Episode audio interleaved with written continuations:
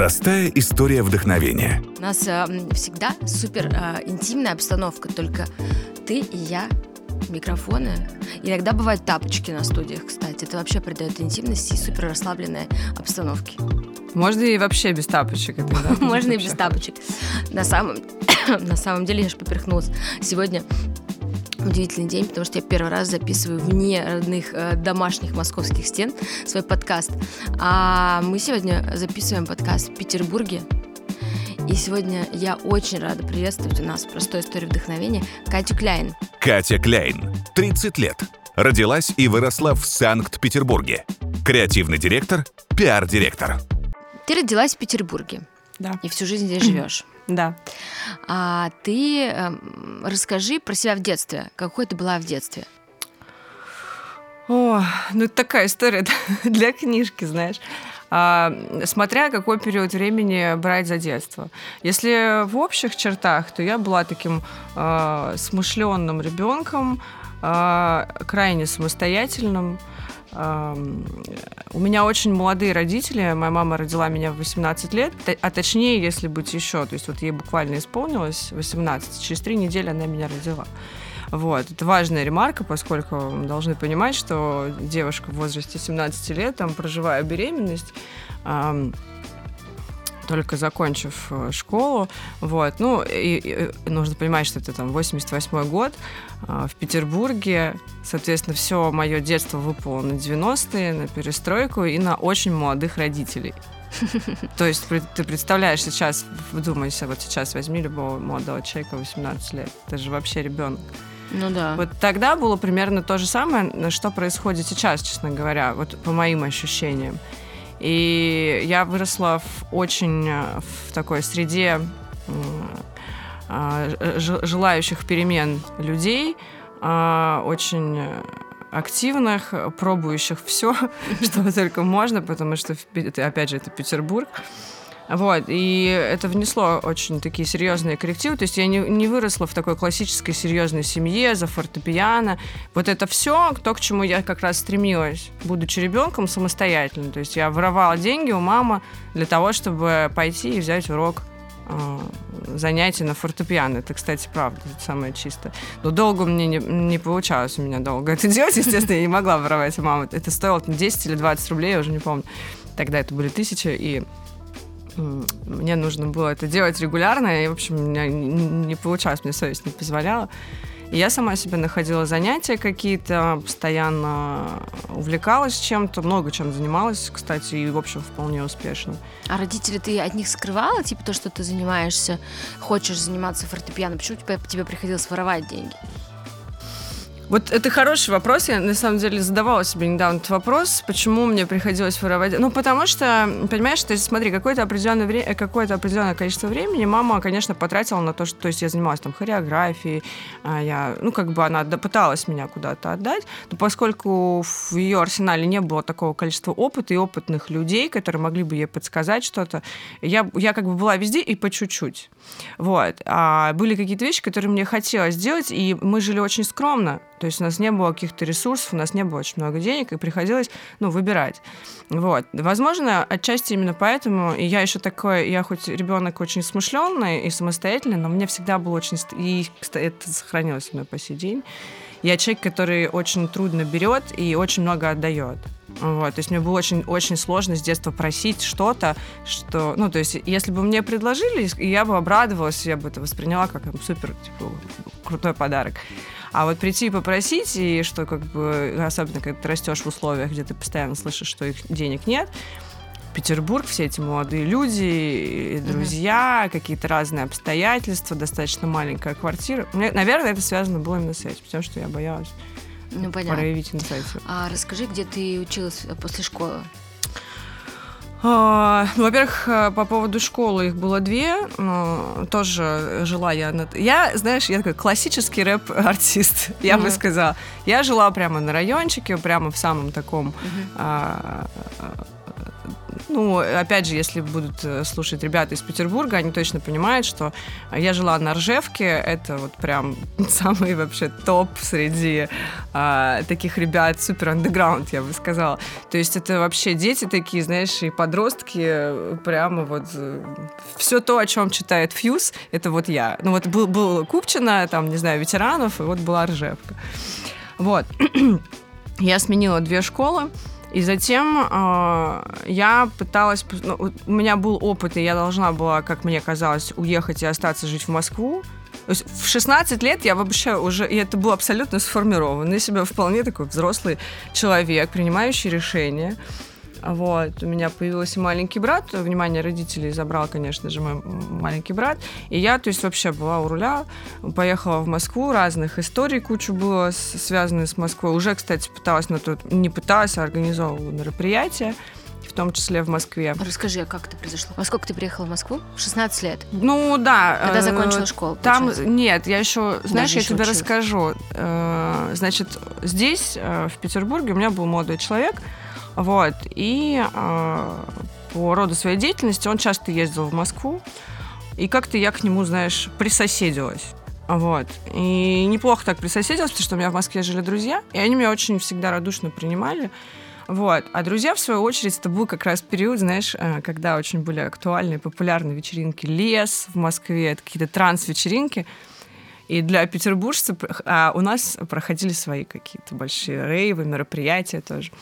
И для меня это был шок-контент, конечно. Я все время выезжала в какой-то этот лес, куча людей. Вот. И, в общем, все, а, все всегда в моей жизни основывалось на коммуникации, вот на навыке общаться и понимать э, людей. Вот, познакомилась с ребятами, жила в, у друзей. Мне очень все это нравилось. Мы начали, я начала принимать участие, в, ну, помогать им в мероприятиях каких-то. А, начала узнавать, знаешь, тогда шло шоу «Голос». Ой, не «Голос», «Голод», прости, у меня уже все, я... «Голод». «Голод», да, это было очень популярное шоу. Я познакомилась с одним из участников, который дошел до финала, Никиты Голубев. А, тоже, в общем, какие-то мероприятия мы проводили вот в таком формате. А что это было? Это были тусовки? Тусовки, ну, типа какой-то коттедж, какие-то вечеринки, опять же, с соответствующей музыкой, какие-то дни рождения, еще что-то. Вот. И, э, но поскольку... Э, то есть у меня не было никакого ограничения со стороны родителей в, в Петербурге. Мама вообще спокойно. Ну, то есть, ну, как по предыстория, в общем. Она явно дает понять, что я была очень свободным ребенком. Вот. Э, но по, есть обстоятельства, о которых я, к сожалению, не могу говорить, которые заставили вернуться меня в Петербург. И я, как бы, поскольку я была к этому не готова, я уже думала поступать в Москве, а это было, вот знаешь, буквально остается последний месяц mm-hmm. перед тем, как пойти учиться. Я начала поступать везде. Просто везде, потому что мне нужно было учиться, мне нужно было, естественно, продолжать что-то делать и как-то вообще куда-то себя прилепить. Я не успела об этом подумать, потому что я, в принципе, на тот момент... Я вообще все время, с 12 лет я работала постоянно. Все время что-то делала. Вот. И в итоге, в конечном результате, я поступила в университет культуры и искусств. А, на, сначала я, э, значит, это факультет семьи и детства, как ни странно, есть такой факультет. А, да, и я очень не пожалела об этом, потому что ну, это такая интересная история оказалась. Сначала я поступила просто лишь бы куда-нибудь. Это была, значит, был туризм. Вот. И потом я сразу переориентировалась и ушла на девиантологию. Девиантология изучает девиантное поведение детей и подростков. Ну, то есть это отклонение от нормы, если очень mm-hmm. сухо. Вот. Э, но, к сожалению, по, обща... Э, по, по ряду обстоятельств я не смогла до конца дожать свое обучение там, потому что у меня родился сын. Угу. То есть я взяла академический отпуск, и все так закрутилось, завертелось, но все эти годы я потратила на изучение ну, этой темы самостоятельно, и не этой темы уже гораздо более развернутом варианте. Вот, поэтому на сегодняшний день мне кажется, что э, я сама могу давать там лекции. Слушай, ты сказала, что ты с 12 э, лет работаешь. Как, что это была за работа? Какая была твоя первая э, зарплата и какая была твоя первая работа? А, первая работа моя была, я перебирала овощи на овощебазе в 12 лет. А, значит, есть у нас в Петербурге овощи, ну, одна из овощебаз на Пискаревском проспекте. Не знаю, сейчас, ну, наверное, она существует еще. А, мне было 12 лет, значит, это был 2000 год. 2000-2001 какой-то. Вот. И первая моя зарплата была 50 рублей. А как ты попала на, прости, в 12 лет на овощную базу? Ну, как вот мы жили, у нас у меня было куча старших друзей, которые как, как бы искались какие-то подработки. Это, кстати говоря, никто это никак в тот период времени вообще не контролировал. Туда мог прийти ребенок, мне кажется, и 8 лет, знаешь, ну, по большому счету. Я даже, честно говоря, не знаю, контролируют ли сейчас, я в этом не уверена. Ну, типа, подожди, ты приходишь, ты подходишь к продавщице и говоришь... Типа того, да. Ну, ты приезжаешь на эту овощебазу. Ну, конечно, мы это там 50 рублей, которые мы зарабатывали, на самом деле, достаточно тяжелым трудом, а, потому что, ну, мы работали в летний период времени, было достаточно жарко, и эти овощи и, и фрукты, они имеют свойство портиться, и это очень, ну, неприятный такой, mm-hmm. а, неприятная среда, когда ты там находишься, особенно если дело касается капусты, такой, знаешь, очень специфический запах.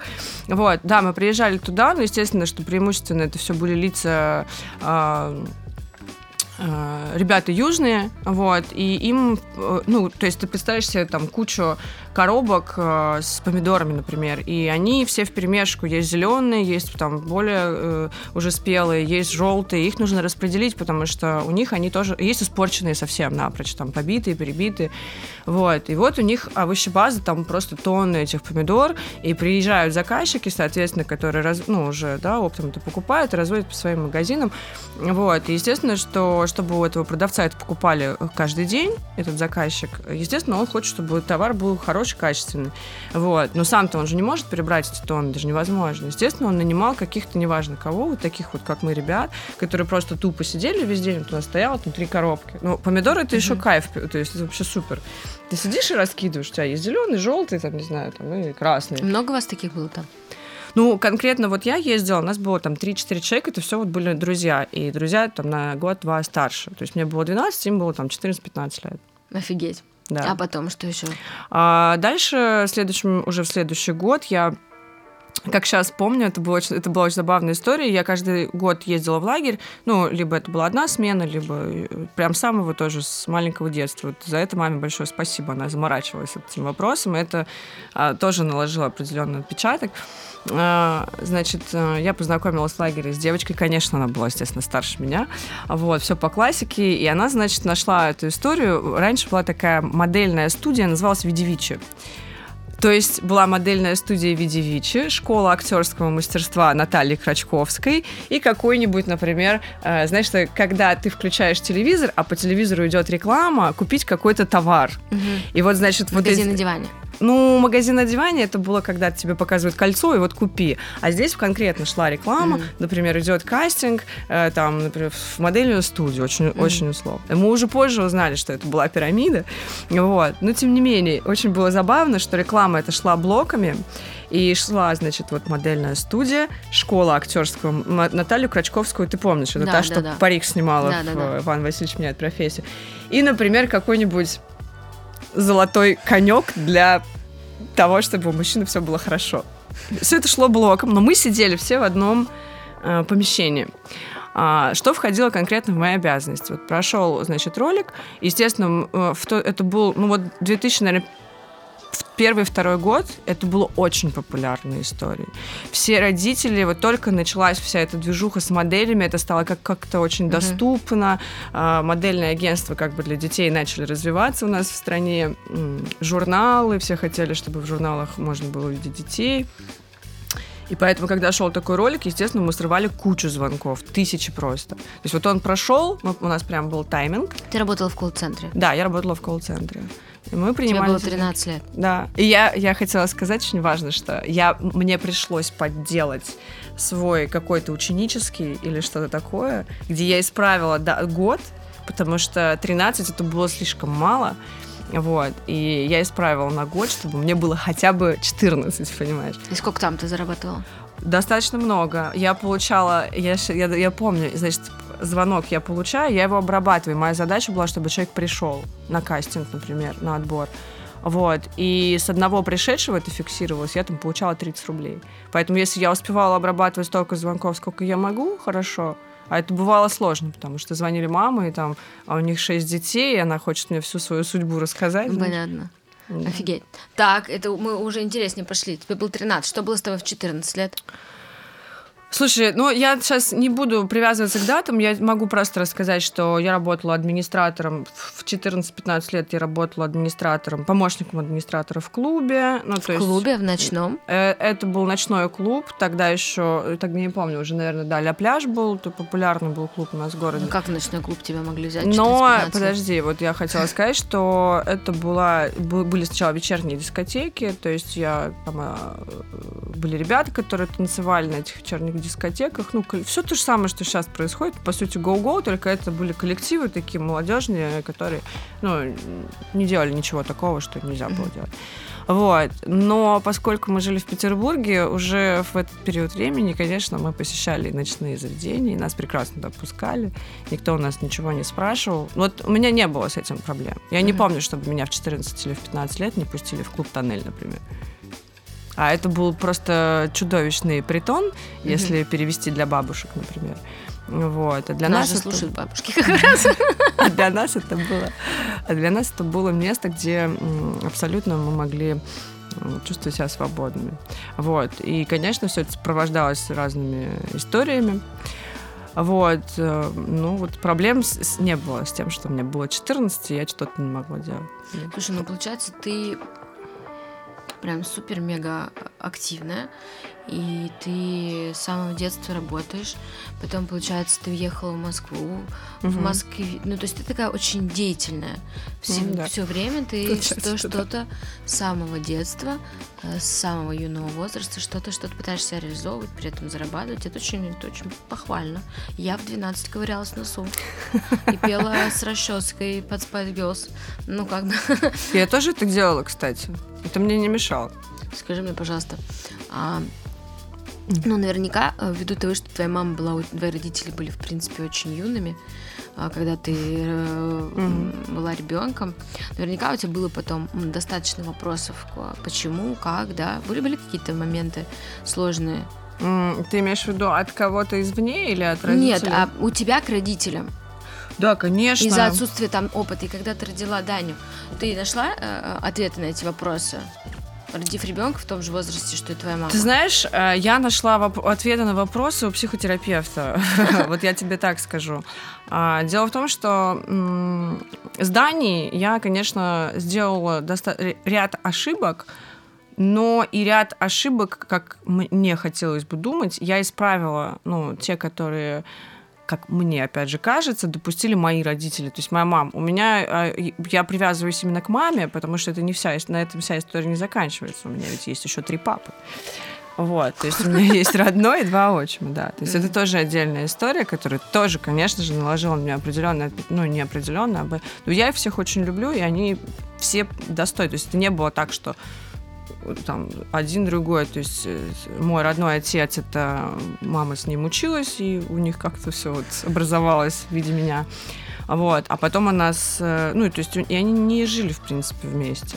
А затем у меня был отчим, Mm-hmm. Вот маме, даже младше, чем мама, представь себе, ему было 17 лет. То есть он меня взял вообще такую маленькую, ну что это вообще? Но он дал мне очень много. Вот мы прожили 10 лет, и это замечательный человек, э, мастер спорта международного класса по пауэрлифтингу. Он очень красивый, очень такой, знаешь, ну, я не могу сказать, что он там очень верующий, но он такой духовно, духовный человек, очень такой, он как такой Шварценеггер, знаешь.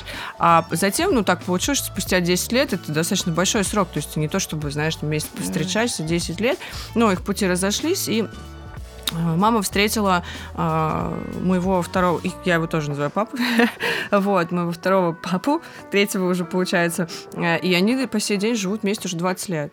А тот вообще там герой и кучу, он, он прям, знаешь, такой вот классический русский дяденька. Ты счастливая. Да, в плане мужчин абсолютно. Я их очень всех люблю. Вот. Но вопросы, конечно, были. И пере, переложила я на Даню какие-то моменты, которые мне казалось, что, знаешь, в детстве говорят, вот я так никогда с своим ребенком не сделаю. Что-то я реально так и не смогла. Ну, то есть я и не сделала, и, ну, потому что это же а что-то я вижу в себе маму, и мне это не очень нравится. Я бы так сказала. Мне не хотелось. Что было с работой? Что было с твоим э, финансовым состоянием? Ты совсем юная. Угу. Как вообще? Вот это был тяжелый такой период в плане самореализации для меня. А, потому что мы э, на Дань, ну, я не знаю, знают слушатели вообще меня, в принципе, или нет. Конечно, знают. Но если знают, то некоторые из них могут знать, что Даня и Адриана, они родные братья, но они родные по мне. То есть Мгм. mm папа разный. Вот. И Мы до период- Адрианы еще не дошли. Адриана — это ее младшая дочь. да, сейчас дойдем. А, значит, и, соответственно, в тот период времени, опять же, ну, поскольку мы были молоды и зеленые, вот, нас э, очень поддерживали родители моего первого супруга. Но это было очень для меня сложно, для него норм, потому что он с детства как бы это получал, это внимание, эту поддержку, и там материальную какую-то поддержку. А для меня это было сложно, потому что я, как я в самом начале сказала, для меня очень сложно что-то просить и что-то тем более ждать от кого-то, какую-то, знаешь, зарплату детям там, раз в месяц, там, какой-то момент. То есть, э, но при этом я совершенно не могу никак жаловаться, потому что мы жили в отдельном доме, в общем-то, мы жили очень хорошо, в просто самом лучшем районе нашего города, вот, все было супер. Ну, короче, были нюансы, я не работала на тот момент, я занималась ребенком, я училась жить, э, я училась быть мамой, я училась готовить, я училась э, убирать, стирать и вообще как-то в быту ориентироваться. Вот, в этот период Когда ты опять начала работать? А, когда Дане был год, я недолго продержалась. А, Дане был год, не без поддержки, конечно же, вот родителей со стороны мужа. А Я вышла на работу администратором а, в имидж-студию Дениса Осипова. И это разделило мою жизнь на до и после. То есть я делала кучу-кучу-кучу мероприятий, ну, там, каких-то, да, там, плюс-минус. Потом я остановилась, и за, ну, плюс еще какие-то мои тусовочные вот эти вот Мгм. э, движуха вот эта вся. Потом я остановилась, и затем вот я выхожу администратором в очень большую и популярную в тот момент студию Дениса Осипова.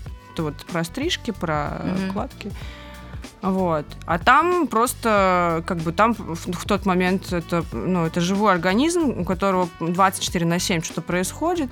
Это когда ты выходишь на работу, у тебя могут работать 30 мастеров одновременно, но ты можешь себе представить, что такое стилист. Они все, а он один-то не, не в себе, а когда их 30, это вообще... И к тебе приходит поток людей, и вот это вот все происходит, кто-то доволен, кто-то нет, звонит телефон, рассчитать, краска, вот это все. И это нужно было делать. И плюс ко всему мы получали зарплату, знаешь, от чего она зависела? От того, как мы сдадим психологический тренинг. В смысле? В прямом. То есть, ну, начинали мы с телефонного общения, а заканчивали мы архетипами. То есть телефонное общение, если понятно, зачем нужно было, и разрешение конфликтных ситуаций, то архетипы были нужны для того, чтобы, когда человек заходит э, в студию, мы уже изначально могли понимать, чего ему предложить. То есть И вот как настолько- твоя зарплата была? Кстати, окей. Я неплохо зарабатывала в этот период времени. Единственным траблом было, когда я болела, и я не была, например, на... То есть ты работал и должен был еще с ребенком маленьким выделить время, чтобы прийти на семинар его послушать по коучинг, например. Ну, просто представь, ты сейчас наверняка знаешь уже, ты- для нас тогда, мне было 20 лет, что такое коучинг вообще. И, и вот уже тогда мы обязаны, я спустя трехдневный семинар полноценно могла и должна была тебя откоучить. Прикольно. В какой момент ты поняла, что ты Катя Кляйн, а, которую а, вот в профессиональной тусовке, в тусовке Питера знают все.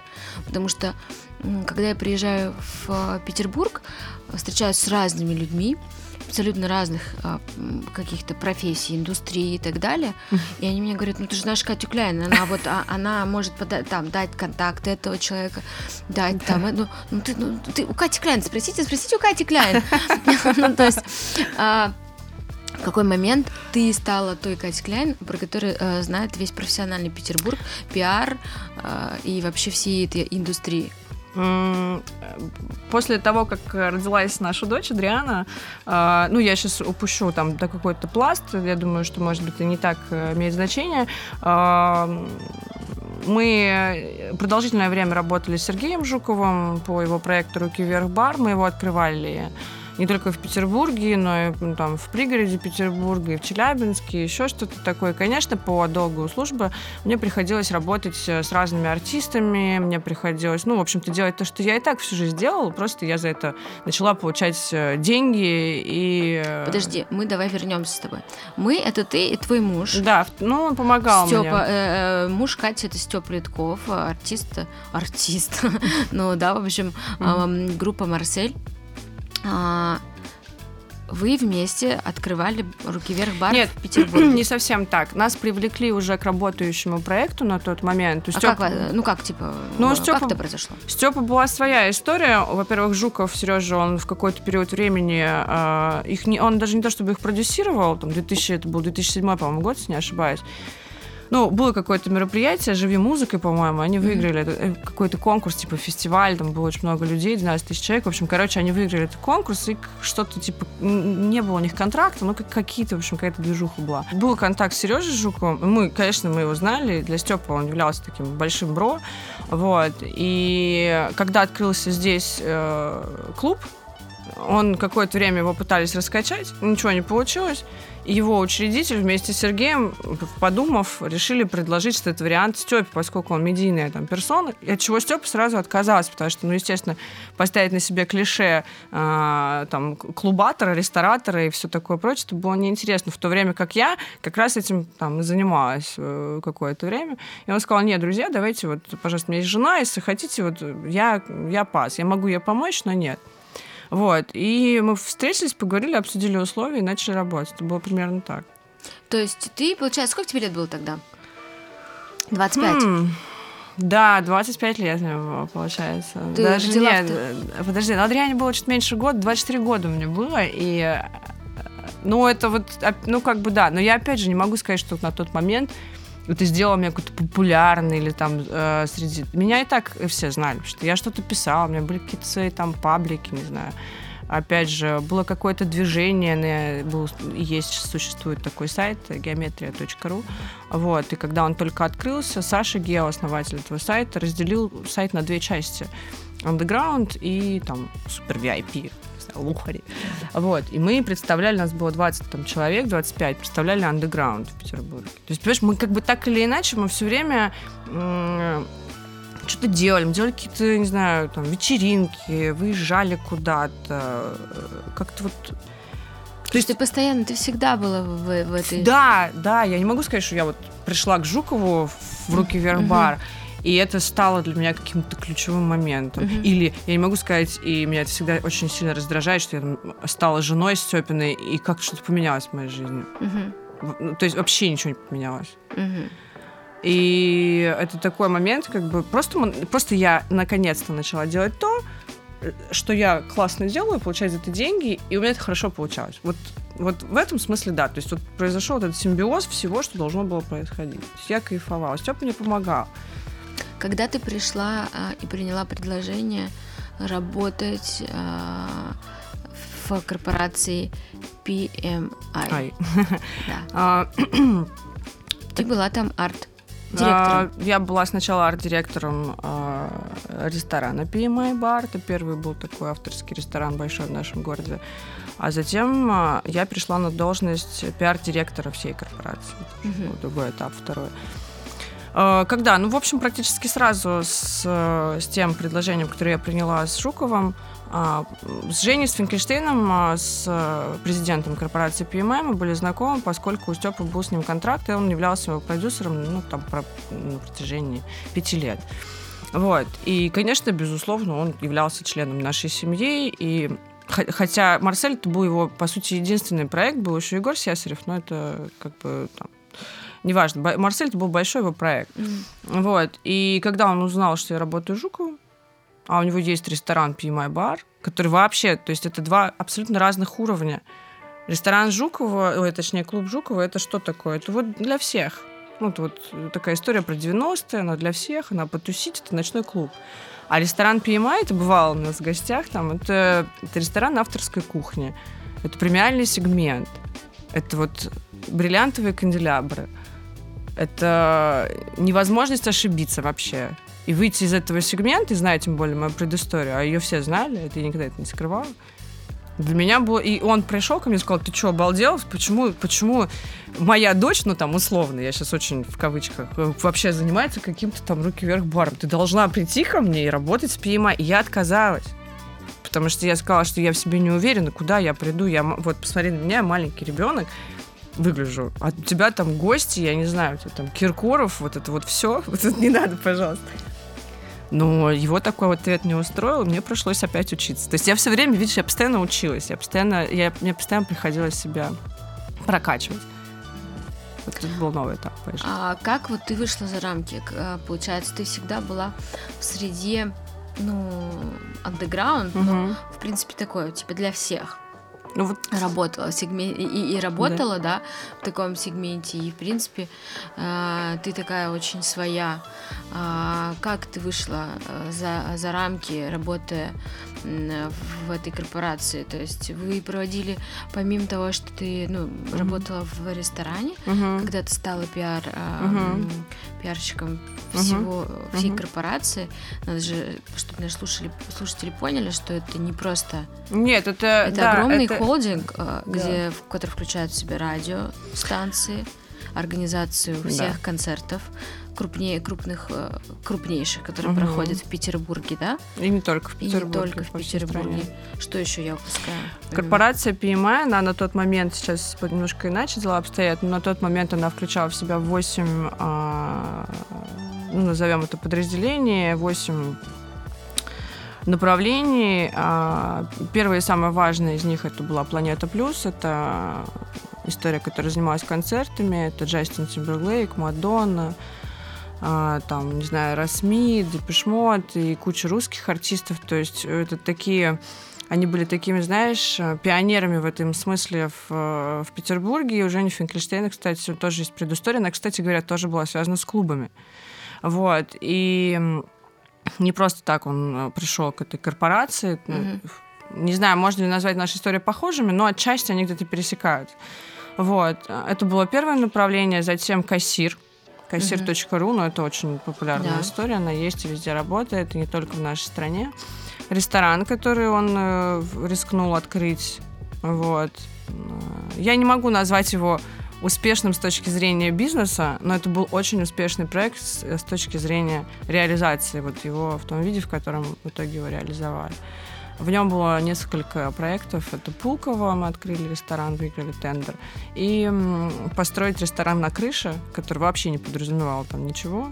Тут терраса наша, это, конечно, тоже была очень амбициозная задача. Мы, я клянусь, я целовала пол, когда мы открыли, потому что это полгода без сна, вообще слез, вещаний по 6-7 часов. Это было жестко.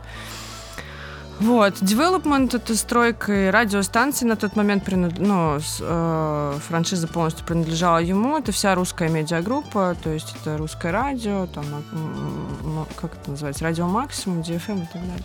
То ну, есть короче, и ты, стал, и ты стала в какой-то момент пиар, главным пиар. Э, ну, по сути, я стала, по большому счету, если говорить о корпорации, то Евгений Григорьевич, он является лицом корпорации PMI. И в, э, моей задачей было, конечно, то есть у каждого подразделения была своя команда.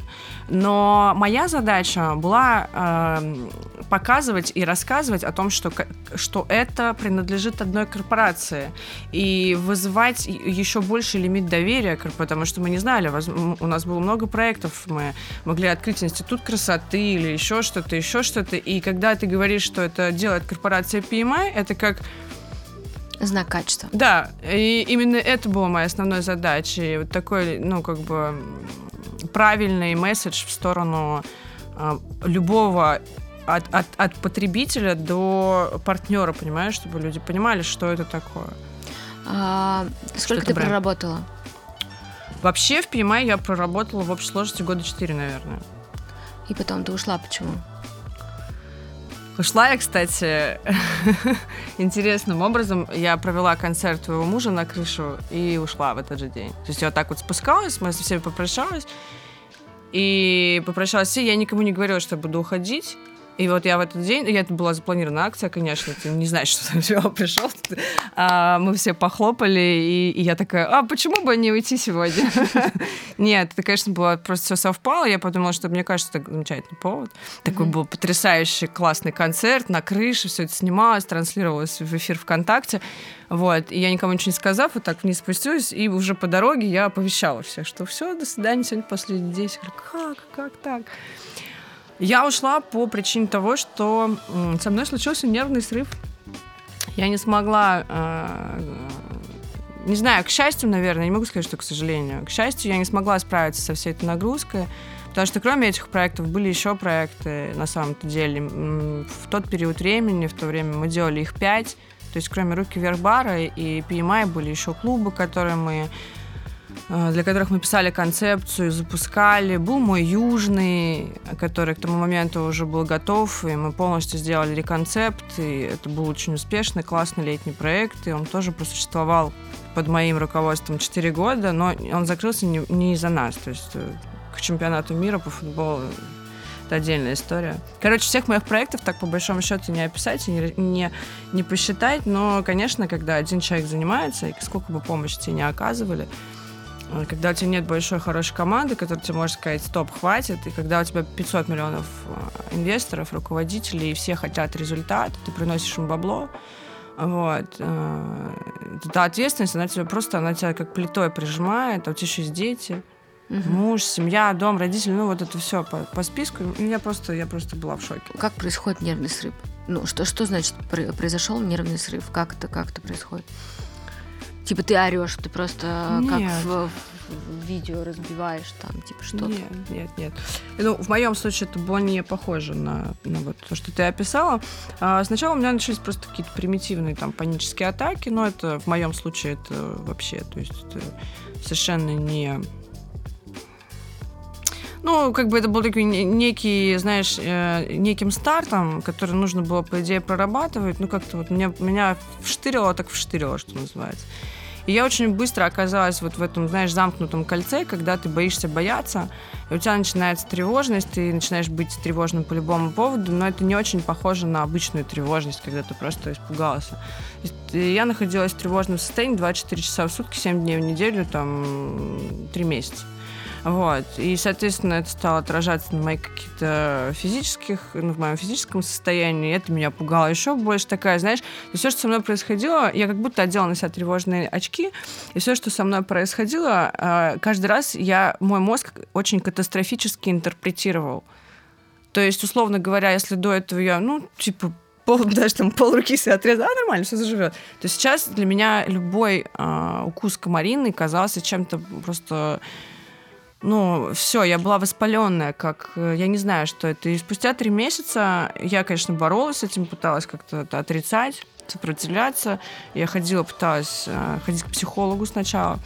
Мне все эти тренинги, как, может быть, как-то помогли, не знаю, но это не точно. Вот. И, но я продолжала работать, я продолжала это скрывать, я продолжала ездить на работу, меня херачило, мне было страшно, меня никто не понимал. Я не могла об этом особо рассказать мужу, могла маме, мама была такая ситуация. Короче, а дети как, как, как дети? дети, я, я не, как бы это с ними тогда не обсуждала. Mm-hmm. Они узнали чуть позже и тоже как бы определенным обстоятельствам. Соответственно, прошло три месяца вот такого, каких-то пыток таких. То есть это не было одной панической атакой в год. Это была одна сплошная атака.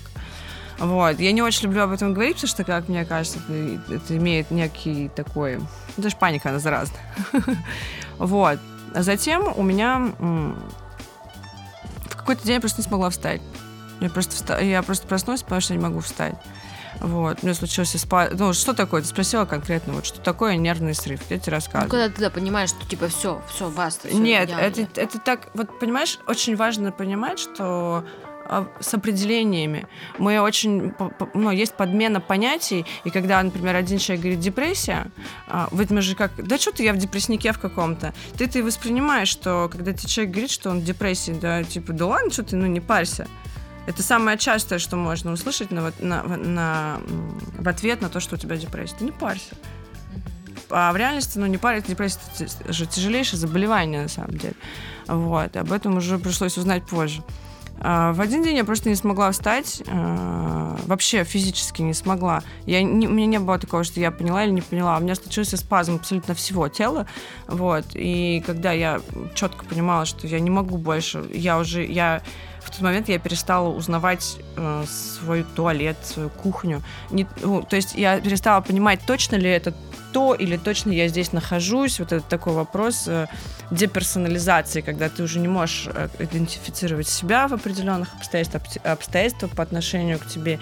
И каждую секунду у тебя случается какой-то внутренний диалог, просто крайняя степень сумасшествия, знаешь. И что ты боишься там каких-то моментов, ну и все такое прочее. Меня отвезли в э, клинику, мама моя. Вот, она, конечно, отказалась от того, что меня туда положили, и я начала просто есть э, кучу, кучу, кучу всякого всего, типа нейролептиков. Меня начали лечить. На тот момент никакая психотерапия мне уже не, помогла бы, естественно.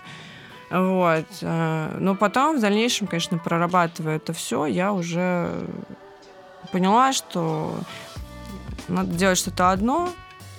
Вот.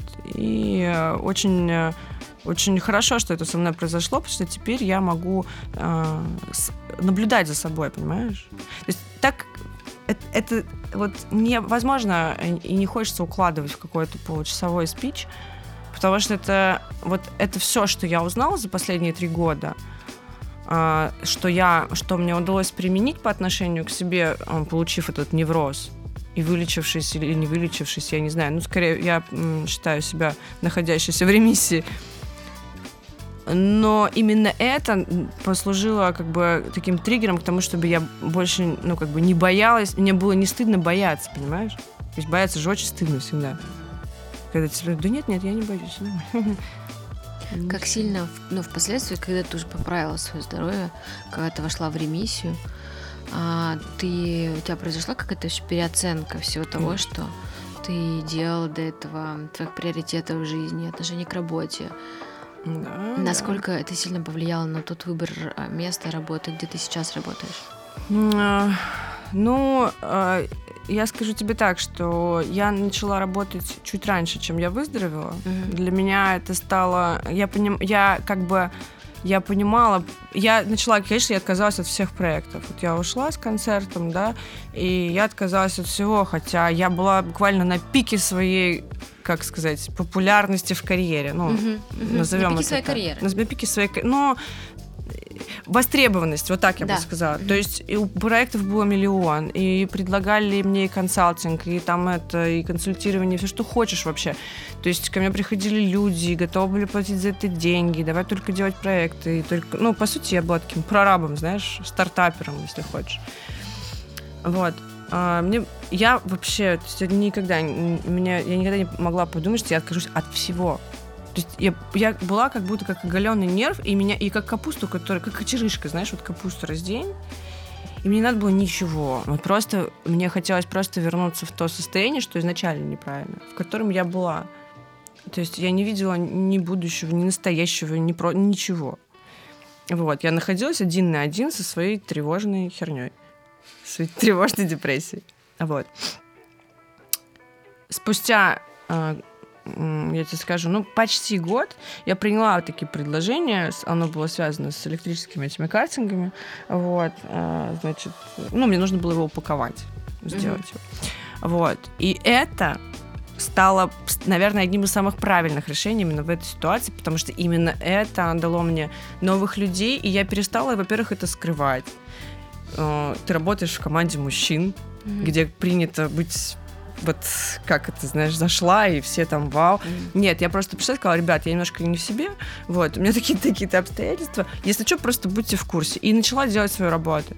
И они меня поддержали так, и я узнала, оказывается, что это нормально, что это бывает случается со всеми, что они это понимают. Я нашла людей, я нашла друзей, которые меня прям реально поддержали не виртуально, рассказывая свои истории, что, что я все время на себя, знаешь, примеряла, и мне становилось только хуже. А реальные люди, вот они, вот их можно потрогать. Они, короче, меня окружили такой заботой, все эти мужики, даже там были парни только работали, что я просто офигела. И это, это действительно, и в тот, именно в тот период времени я ушла от таблеток и начала психотерапию прям мощную такую, знаешь. Вот. Но от проектов все равно отказалась. Я этот проект дала, и все. Потом, э, спустя какое-то время, вот год назад, получается, я То есть ты потом какое-то время все равно не работала? да, я вообще просто поняла, что я не хочу работать. Ну, в смысле, мне по кайфу, я убрала няню, я хочу быть с детьми. Я вдруг поняла, что все это время я, я постоянно без конца работаю. Блин, сколько можно? Понимаешь, я методом э, исключения пыталась понять, что же на меня так влияет. То есть я исключила работу, я исключила, не знаю, там, телефон, ну, допустим, там, или я добавила больше отдыха, или там, ну, если я понимала, что ничего не меняется, Мгм. значит, что-то не так. Вот. Тут я поняла, что просто, come on, Катя, у тебя двое детей, двое. Ну, конечно, я не могла, не, не могу сказать, что я на них какой-то период времени забила, но тем не менее. Вот. И в итоге, в конечном результате, я такая, все, я буду дома. Но год назад э, Степа очень попросил приехать нас с Адрианой э, на кастинг, на прослушивание в какой-то новый проект. И я сопротивлялась, как обычно потому что у дочки не было голоса, потому что она заболела, она очень хорошо поет, и мне не хотелось обосраться, естественно. Вот, а, потому что мы устали, у нас были какие-то у нее выступления, в общем, я тоже, знаешь, а, стала таким социопатом, мне не очень хотелось коммуницировать. Mm-hmm. Но он сказал, стоп, хватит, он, ему, конечно, больше всех досталось. Все, едем. В общем, мы приезжаем, я вижу этот центр, и у меня просто шок, потому что это просто абсолютный это абсолютный симбиоз всего, что я делала за всю свою жизнь, только в одном месте. Давай поясним, что это центр, детский центр территория да. А, Евгения Орлова. Да. А, это творческая студия большая, да. которая включает в себя все активности. Mm-hmm. Медиа, да, скажем так, для детей. Да. Да. И ты влюбилась в это место. Да, но это вообще, это просто, это, конечно, я все жду тебя. Это потрясающее место, там полторы тысячи квадратных метров, ну, то есть тоже можно понять, что очень внушительно. Мы что такое привыкли думать, что детский центр, это, ну, типа, блин, классы там. Песни, пляски, все примитивно, да? Да, ну или типа дом там пионеров, знаешь, вот в лучшем случае, это большая как, как школа, но все равно это какие-то зелененькие стенки, там, ну, какие-то картинки и так далее. Вот. А тут а, поскольку я в детстве еще занималась, тоже у нас были, мы там вытаскивали арголит на улицу, знаешь, танцевали, вот весь хип-хопчик, рэпчик, вот это вот все. А, и, ну, как бы я это очень хорошо помнила. Вот, я приехала, значит, в этот центр, и тут есть все полный цикл, радиостанция, то есть тут учат радиоведущих, есть хромакей, а, тут же блогеры, классные ребята, тут же музыканты просто суперические, тут же студия звукозаписи, понимаешь? То есть вот он хочет, есть он может заниматься в группе, он может заниматься индивидуально, он может пойти записать песню, тут же у него берут интервью на радио, реально работающее, это не макет, не это реальная радиостанция, которая реально работает, называется Kids FM. Вот. И тут же танцы крутые, то есть все, тут же огромный холл для выступлений, event холл. Короче, это просто космос. Это еще так реализованно и в таком месте находится. И я просто офигела. Думаю, господи, какой кайф. Ну, я, естественно, ну, просто офигела. И это вау, эффект, классно, все супер. Адриана прошла кастинг, все. Познак... Э, я познакомилась на... в тот день с Орловым, ну, про Орлова можно найти, посмотреть, кто такой, известный персонаж. Вот. Ну, окей, это продюсер шоу «Голос», «Голос дети», там, «Фабрика звезд» и так далее. Вот. И, конечно, ну, я такая вышла, значит, и знаешь, что-то внутри такое... Я никогда сама не, ну, в проекты не вписывалась. Угу. Но тут я чувствую, что это свербит, знаешь, прям, блин, я понимаю, что они не могут, не продадут они это, они же столько бабла туда вложили. А ты знаешь как, да? Да, применить? да, вот это у меня случилось, вот этот вот момент, когда я прямо, знаешь, вот я сижу, думаю, господи, ну они же... Мне так не хотелось, чтобы этот проект в который вложено столько видно, что люди вложили туда столько сил, любви вообще и всего, чтобы они его просрали, ну, как есть. Я такая, блин, блин, я понимаю, что какие они ошибки сейчас начнут совершать. Вот все на основании своего опыта. Но я спокойна. Окей, ну кто я, что? Вот. Но поскольку проектом занимался мой друг, ну, я решила хотя бы просто написать ему, выразить свое уважение и сказать, что это действительно достойное место, просто сделать ему приятно. Вот. Ну, я это сделала в виде смс, написала, что, конечно, впервые за долгие годы, учитывая, что в Питере знали, что я болею, у нас город mm-hmm. маленький, пиарщиков не так много. Вот. Э, впервые за долгие годы я так, конечно, прям почувствовала в себе этот отклик. Ну, а поскольку Тимофей, это мой коллега, он такой чувак, очень быстро находит тоже mm-hmm. вот эти вот ниточки, он такой, ты что, серьезно? И все. И вот буквально неделя, то есть 24 февраля мы открылись, спустя неделю я приступила к работе, работаю по сей день. И это самый крутой проект, который я делала. А, как ты думаешь, это как-то отзывается на с твоим выбором профессии, которые ты когда-то давно в универе выбрала? Есть какая-то? Абсолютно. Это, это, это вообще, вот это как бы я, почему я говорю, что это такой симбиоз всего, что я делала, поскольку, ну, во-первых, э, начнем с, э, быстро с детства, да, потому что мы все занимались, мы все вот были вот в этих домах пионеров, и мы выросли, опять же, в тот период времени, э, когда были какие-то перемены, перестройки, мы ориентировались на какой-то западный рынок, так или иначе, и нам все время хотелось, чтобы было вау, круто, знаешь, и вот, и, и, и не было, и ты куда-нибудь приходила, ты видел вот это вот советскую какую-то да. штуку. И, и там как бы дети и подростки, да, наполняли своей энергией, своим каким-то вот этим э, вынуждены были наполнять. А тут все работает. То есть и ребенок работает на эти стены, и стены работают на его, э, как сказать, на его вдохновение, понимаешь? То есть на его вот это вот ощущение, мира ощущение. Вот, то есть это, это во-первых, это раз. Второй момент, организационные моменты все, все, что я умела и когда-то что-то делать, организовывать, представьте себе, полторы тысячи квадратных метров и 200 учеников, которых мы набирали. Со временем их было не сразу 200, конечно. Вот, коммуникация, а, девиантология, конечно же, здесь мне очень нужна, и, и психология в, люб... ну, в том виде, в котором я ее изучаю, мне очень помогает, и э, успешно там, продвигать что-то и коммуницировать с детьми, и выжимать из них а, то, что они, возможно, сами не понимают, что умеют делать, создавать новые какие-то штуки. Вот. Музыкальная среда, конечно же, поскольку мой муж музыкант, и у них вот своя студия на Галерной, постоянно все эти ар- артисты постоянно с Москвы приезжают сюда, если, ну, неважно, с гастролями, или как вот ты просто приезжаешь там работать, или просто получить, опять же, там, да, то же самое вдохновение, все все равно так или иначе звонят Степину, вот, и они все время сидят там на этой галерной, что-то делают. И это тоже очень как часть моей жизни. Ну, я думаю, ты точно понимаешь. И вот, вот оно здесь то же самое происходит, только с детьми. Это офигенно круто видеть, как это вот зарождается. Понимаешь? Вот, вот сейчас ты смотришь на любого из артистов, ну, он таким и был уже.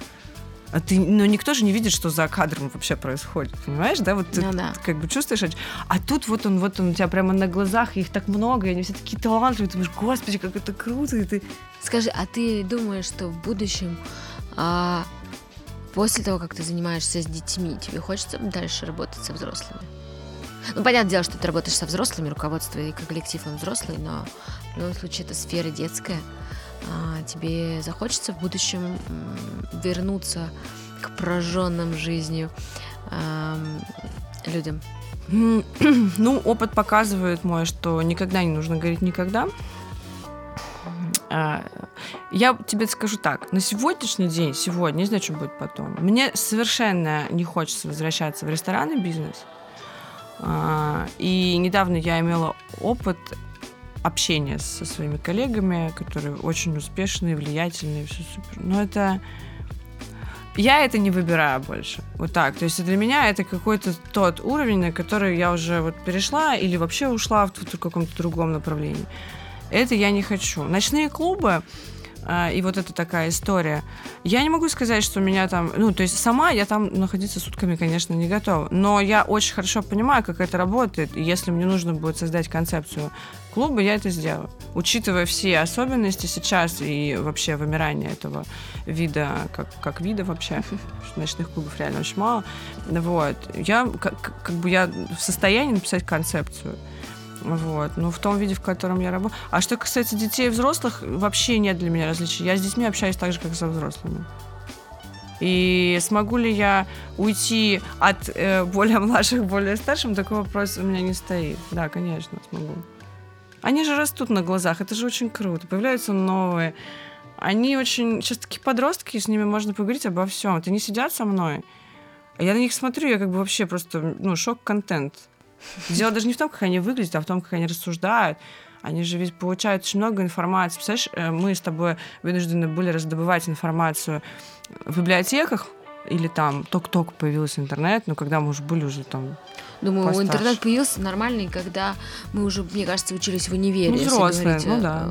Э, ну, по крайней мере, я начала пользоваться интернетом да. осознанно, когда начала учиться в институте. До этого а сейчас он у них все с пеленок.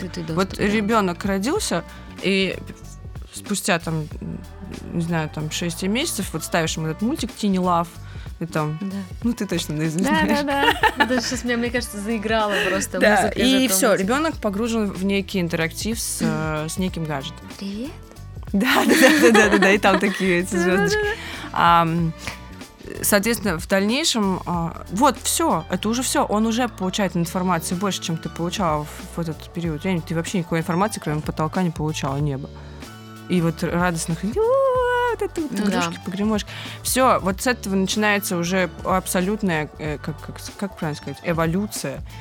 А, потому что дети сейчас, вот мы сидим, они получают информации в день больше, чем когда-то за всю жизнь получали люди Ну да. день. Представляешь, насколько у них... Они, они по-другому. Я с ними сижу, я себя чувствую, ну, реально, либо с ними наравне, потому что у меня опыта чуть больше, и, и все, а в остальном э, они знают в каком-то смысле... Если вот здесь сейчас со мной сидел сын мой, ему 12 лет будет. Это вообще... Я не могу вообще с ним разговаривать. Его уровень IQ, и это факт, мы проверяли. А мы решали одни и те же задачи. Господи, я сейчас опозорю себя, наверное, но выше на пунктов 25, по-моему, если не ошибаюсь. Выше, это правда, то есть я не преувеличиваю. Ну, Прикольно, молодец, какая ты умного пацана воспитала. Да я... Это он меня воспитывал. Вопреки, вопреки вот такому родителю в моем лице, вопреки... Я, у меня нет каких-то жестких правил. Ну, я не, не очень... Я достаточно строго, но в то же время как бы очень лояльная, знаешь. Вот какой тут у меня вот этот вот... Я пере- перекатываюсь. Мгм. Вот, от одной позиции к другой. Но он, вот конкретно, да, вопреки всему просто интересовался, добывал всю эту информацию, э, пробует себя постоянно везде. При этом он жесткий интроверт абсолютный. Социопат такой, знаешь, социофоб, ему вот это вот все, вот это вот вообще. Такой он интеллектуал, он такой, типа, вот это вот, ребята, нет, это вот сами, пожалуйста. А вот это вот, да, давайте поговорим. Катюш, я хочу сказать тебе большое спасибо, что ты сегодня ко мне пришла. Рассказала про очень важные и сложные вещи из твоей жизни. А, я надеюсь, что а, те, кто нас послушают, они просто найдут в чем-то себя, или, может быть, они подумают, что во всем хороша золотая середина. Спасибо, что пригласила. Мне очень приятно, это очень ценно. А, Но э, я резюмирую, что ну вот в последнее время мы все время об этом говорим, что соцсети, Инстаграм, интернет. И хочется мне в очередной раз напомнить всем людям и сказать, что картинка, которую вы видите, она в 95% случаев не соответствует реальности. И живите сейчас, сегодня, не руководствуясь ничьим мнением, не руководствуясь э, какими-то картинками, э, вот этим, потому что вызывает всегда очень тяжелое состояние депрессии, когда ты не, как будто бы не соответствуешь каким-то стандартам. Вот. И на вечный вопрос, а кто же я, а что же я? А вот пробуйте все, и вы по-любому найдете то, от чего вы кайфуете. Вот. И я надеюсь, что было не очень депрессивное интервью, потому что мне через всю мою жизнь в- в конечном результате проходила какая-то безумная вера в завтрашний день и, и в то, что сейчас, вот сейчас так, ну окей, значит, ну так должно быть, это к лучшему. Вот. И именно это привело меня туда, где я сегодня нахожусь. А именно э, напротив самой очаровательной женщины э, из моего окружения с О. потрясающей улыбкой и самым добрым сердцем. Спасибо, Катюш, большое. Было Пожалуйста. круто. Ура!